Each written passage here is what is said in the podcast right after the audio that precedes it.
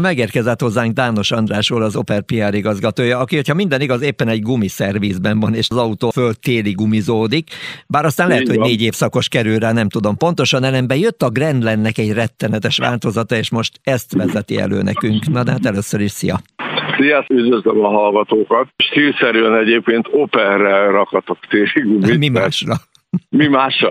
De most nem erről beszélünk, hanem arról, hogy az Opel az egy új, tulajdonképpen almárkát, tehát a márkán belül egy ilyen sportosabb műfajt vezet be, ennek GSE, a jelölése, és ebben az E betű az elektromosságra utal, tehát olyan modellekről van szó, amik plug-in hibrid hajtáslánccal vannak ellátva, és hát nyilván nagy teljesítményűek. Pár héttel ezelőtt már beszéltünk az Astra GS-E változatáról, ami 225 lovas. A Grandland az viszont két elektromos motorral és egy 1.6-os benzines turbomotorral 300 lóerős összteljesítményt és elektromos négykerék hajtást tud. Tehát pillanatilag ez a legerősebb, legsportosabb Opel a palettán. Hallom, hogy a sportosság megmaradjon, akkor nagyjából olyan a háttérzaj, mint amikor a, a rally világában megérkezik az ember a szervizparkba, és hallja, hogy a kereket cserélik a srácok, és kattog a levegős kulcs, vagy éppenséggel elektromos kulcs. Tehát 300 lóerős összteljesítmény, elektromos négykerékhajtás, de igazából a GS e rendlennek nem ez az igazi novuma, mert hiszen ez a 300 lóerős hajtáslánc ez létezett eddig is, hanem az, hogy az autó egy sportos felfüggesztést és kormányzást kapott, tehát a vezethetősége az alapvetően megváltozott.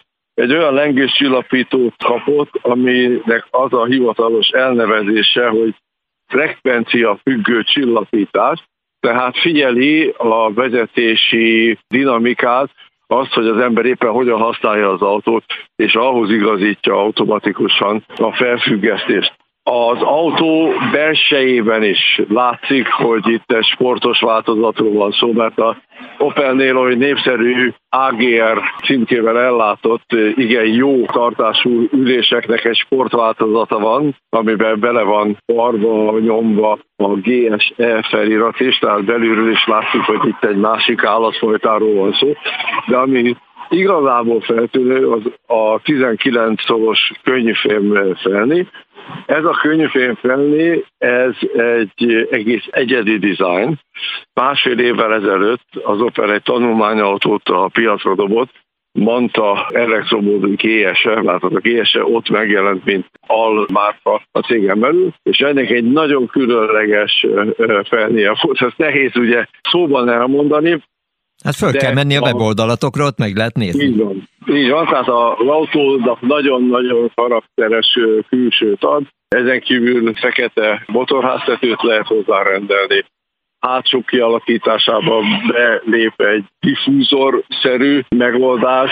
Magyarul az autó kívülről, belülről jelzi, hogy ő azért egy más műfaj, mint egy sima Grandland, és ugye amiről beszéltünk, sportos felfüggesztés, sportos kormányzás és 300 lóerős összteljesítmény.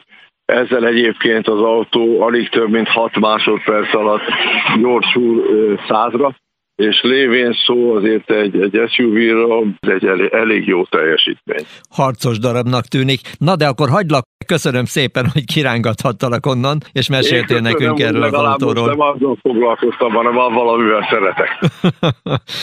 Na, úgyhogy ellenben majd kicsit elmerülünk még a történelemben, mert pár autót kinéztünk magunknak, úgyhogy majd azzal is előkeveredünk, de hát lesz még mit mesélni itt bőven az újdonságokról is. Folytatjuk majd. Úgyhogy további kellemes hétvégét neked, meg jó gumiszerelgetést. Ciao, szia! Köszönöm szépen neked is, és a hallgatóknak is. Szia! És most jön némi zene, a zene után pedig a hírek, és utána jövünk vissza a Jazzy Street második órájával.